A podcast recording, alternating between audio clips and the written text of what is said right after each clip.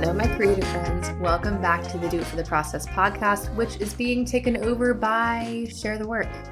Share the Work is a five-day program that I'm running free for the creative community, and it takes place in a couple of places. You're listening to one of them, the podcast. Hello.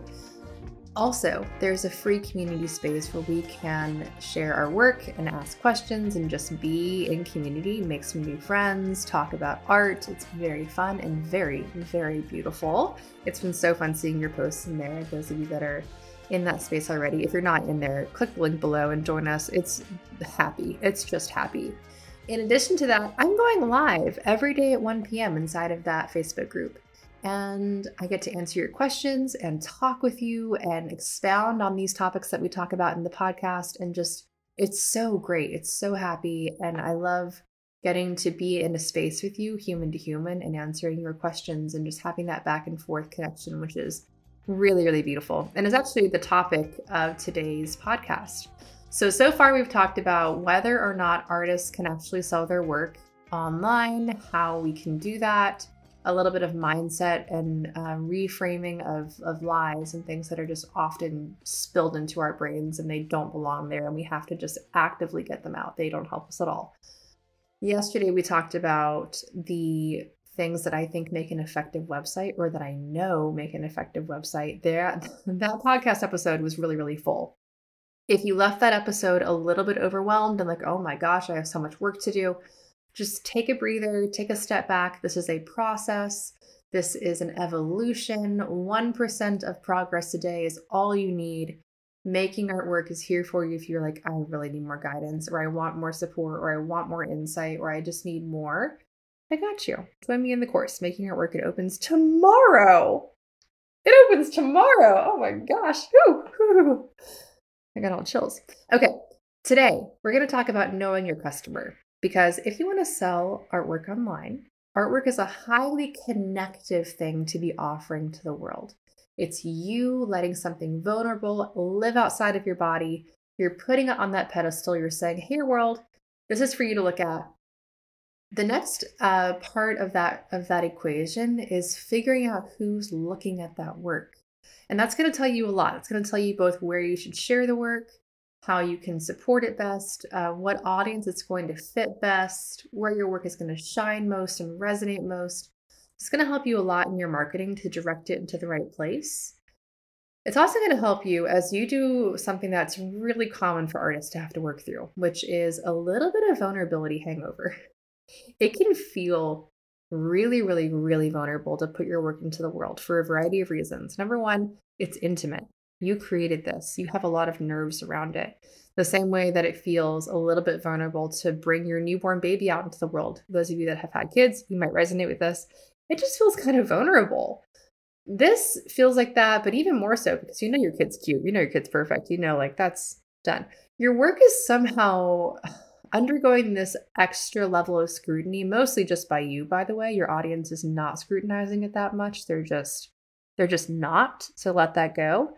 But there's this extra level of fear and trepidation and just feeling like this work is precious and you love it and you want it to be received well.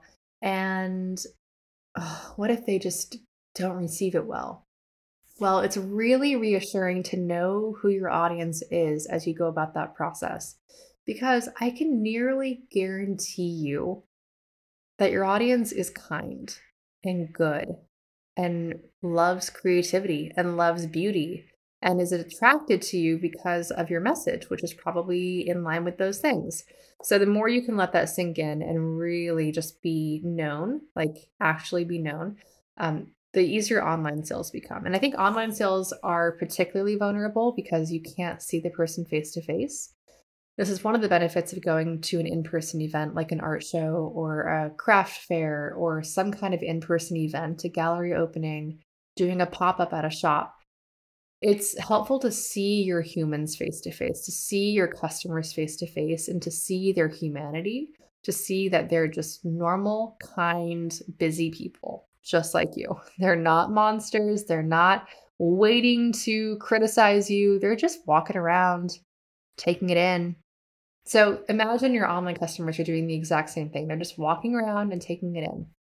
But Just like most of us aren't going to sell our work very well at a boat show or a sporting event or, I don't know, local trash dump, um, you're probably not going to sell your work if you're putting it in the wrong online spaces as well. So this is why it's important to know your audience, to know who your customer is. If you don't have any data yet, don't worry about it. Inside of Making Art Work, I help you think through how you can collect this kind of information without even really having your customers yet, because there are things that you can infer based on what you're putting into the world. Who are you going to be attracting?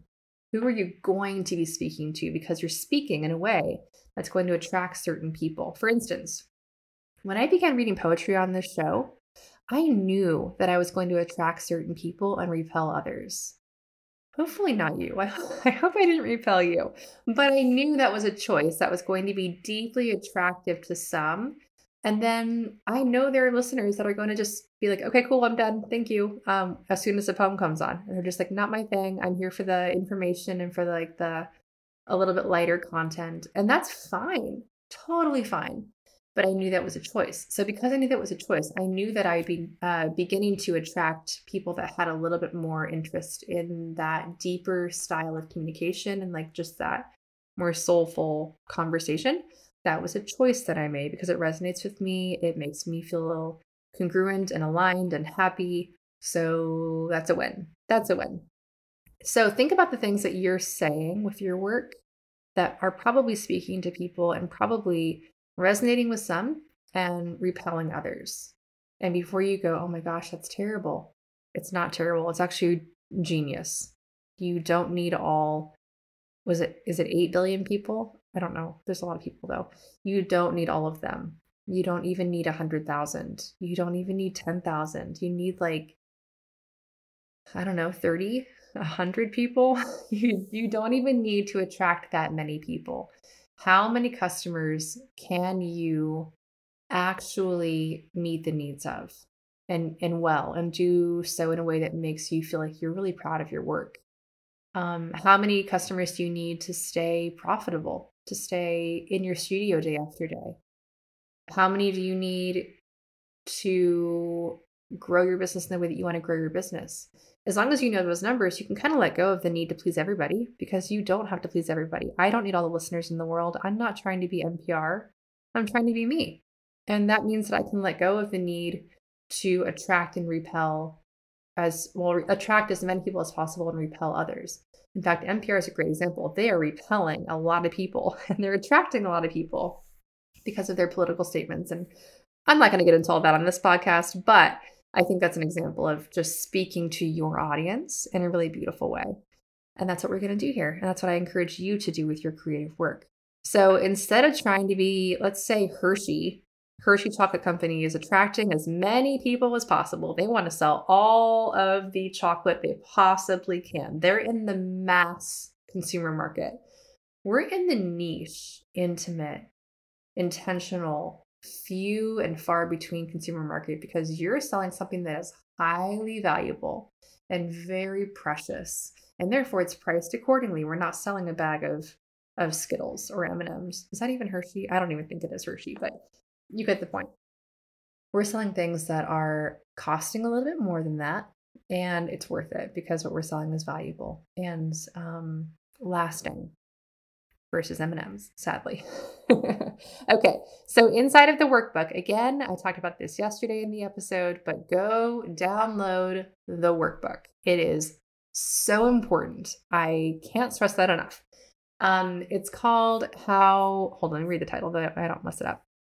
How to Sell Your Art Online. It's from Share the Work and me, Emily Jeffords. Oh my gosh, hi, I'm Emily Jeffords. I'm an artist, full-time. Educator, full-time, mother, full-time. um, I live in South Carolina, although I'm not from here, so I don't think I have the Southern accent, but I feel like it's sneaking in sometimes. I've been here for a few years now, and I feel like it's it's creeping into my accent a little bit. It's fine. It's fine. It's fine. Um, you can find my work at emily jeffords dot com. You can find the classes that I teach at emily jeffords learn dot com. And it's an honor to have you in my audience. This is kind of fun to talk about to my audience. How great. Okay.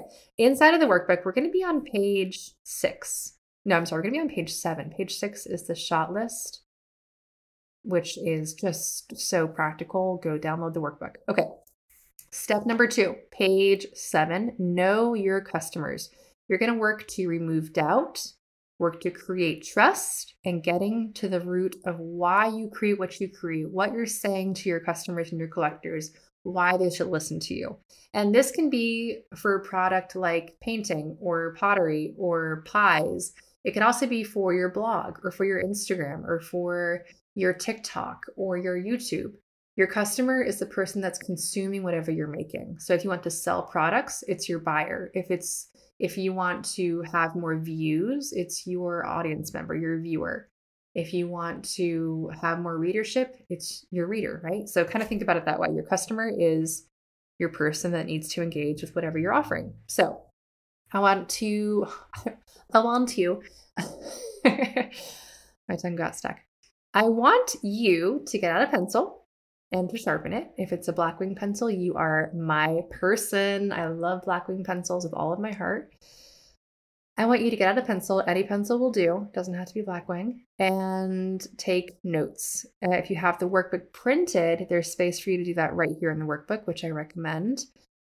I'm going to ask you some questions, and I want you to sit with these questions, but I also want you to answer them intuitively. So if you have data, if you have actual things you can look up and source, if you have asked your audience these things, if you've created a poll in the past, awesome. But if you're just kind of sensing and feeling, um, me too. I do this a lot where I sense and feel. The first question is, what does your customer want most?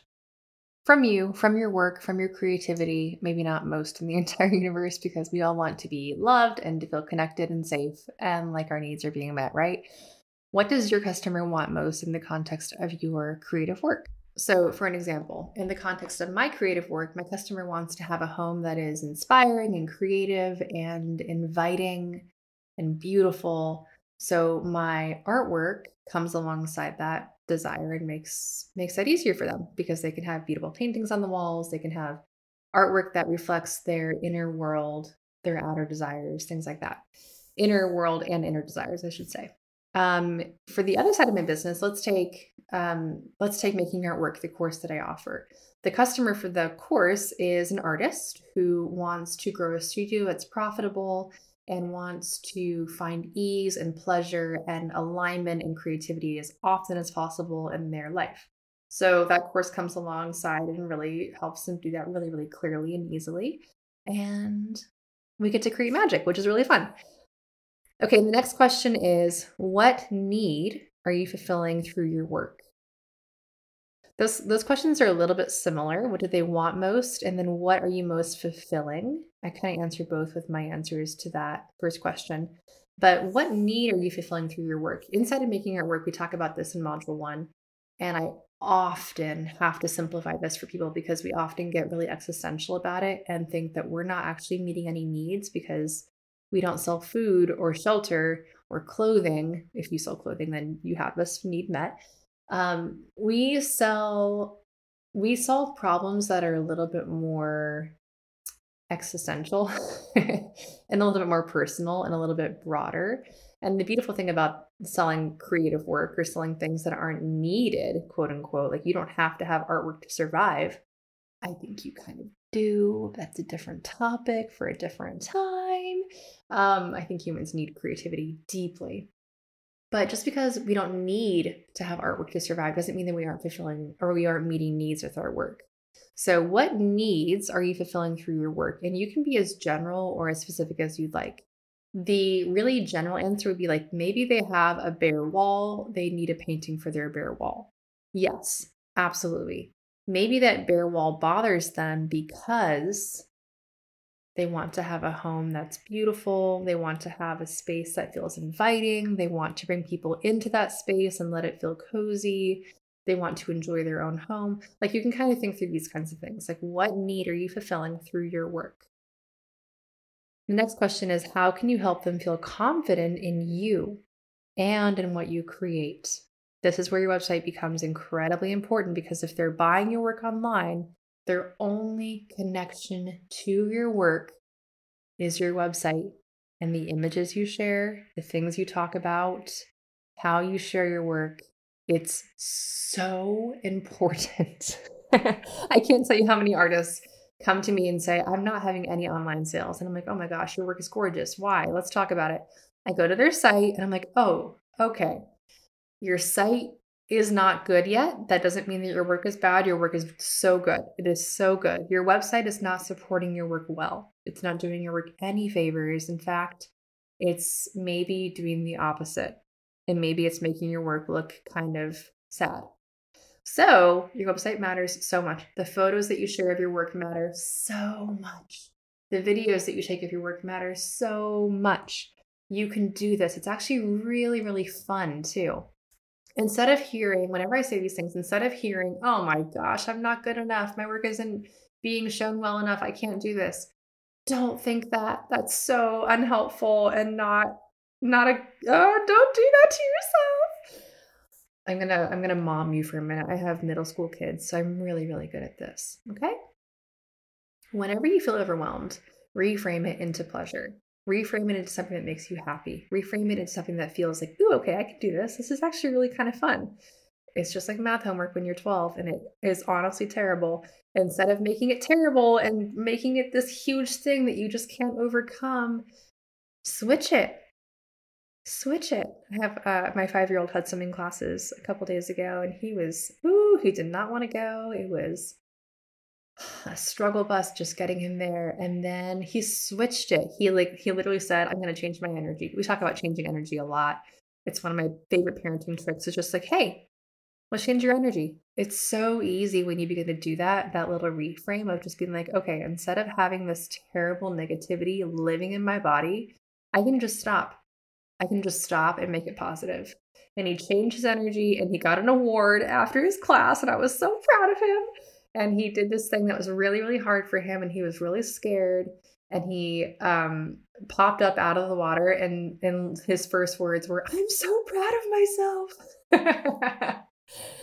We all need that energy, okay? If you have that kind of negativity, and I don't mean that in a judgmental way. I just mean like it's actually a negative energy in your body around improving things like your website or your photography. Switch it.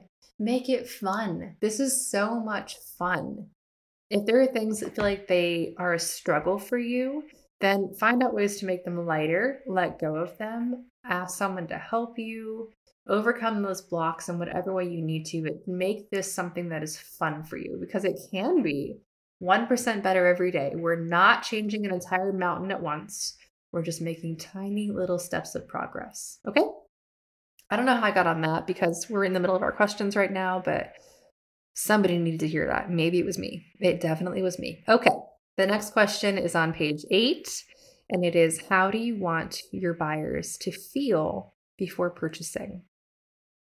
How do you want your buyers to feel before purchasing? So when they're on your site, they're just clicking around. How do you want them to feel before they even go to that, that checkout page? The next thing is, how do you want your buyers to feel after purchasing? Do you want them to feel any kind of, oh my gosh, was that a bad choice? Ugh, I don't know. Or do you want them to feel just pure excitement, checking their email for that confirmation email? Uh, looking at the shipping and tracking information as soon as it comes. Like that is the kind of thing that I want. I think that's what you want as well. And it's just so fun when you can have that like really positive, giddy energy. It's so powerful. The next thing I would ask you to do is to list several words, phrases, and feelings that you need to include on your website to accomplish this. So if you want them to feel excited before purchasing and after purchasing, you want them to feel Um, contemplative or hopeful or whatever your words might be, then how can you convey those emotions in your website and in the spaces that you share online? Those are some beginning questions that I would ask you to think through as you begin to know your customers. Inside of Making Art Work, we talk quite a lot more about this because the more you can know who you're talking to and know who your customer is for your websites, for your social media, for everywhere that you share your work and your words and your visions. Knowing who you're speaking to is so important. But I'm going to say this, your customer is not in charge. And I'm going to say this a lot instead of Making Art Work also. Your customer is never in charge. As an artist, you are the only one in charge, okay? So if you are resonating with something, if something is really feeling congruent in your body, you have a message that you want to share, you have a, an aesthetic that you want to create, you get to do that. And your customer can say, oh my gosh, that is perfect, I'm into it. Or they can say, actually, that's not for me, but I'm glad that you're doing what makes you happy. For instance, beginning to share poems on this podcast. That's something that I know some people went, oh my gosh, yes, thank you, I love this. And I've gotten some really sweet D Ms from a lot of you, which is really, really special to me. And then others, I haven't heard from you though, which is kind, um, are probably like, eh, I don't know, that's not really my thing, and I'm just going to skip. And that's fine. So you don't have to please, please everybody. Only please yourself when you are in that artistic, um, creative mode, and your audience is going to follow you because you're creating magic, you're offering magic, you're sharing magic. Even if you're you're asking them to pay for it, that is so very generous of you to even offer your beautiful energy to them in this way, to us in this way. So thank you for that. Okay, tomorrow we're going to talk about clarifying your brand. This is where it gets very fun. In my opinion, this is where it gets like magic level, inventive, creative, fun. When you think about a brand, please don't think about something like, like Hershey or M and M's or no. We're talking about what is the soul of what you create and how can you share that aesthetically?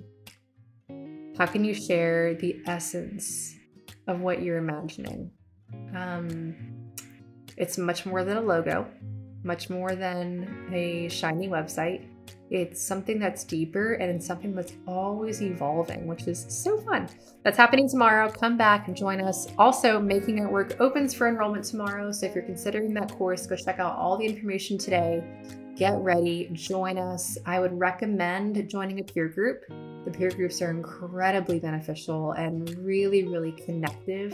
The peer groups often um, meet long after the course ends, stay together for weeks, months, even years, and they just become an amazingly connected part of this whole thing. So I recommend joining a peer group strongly. Making Art Work is a nine-week masterclass. It is so full.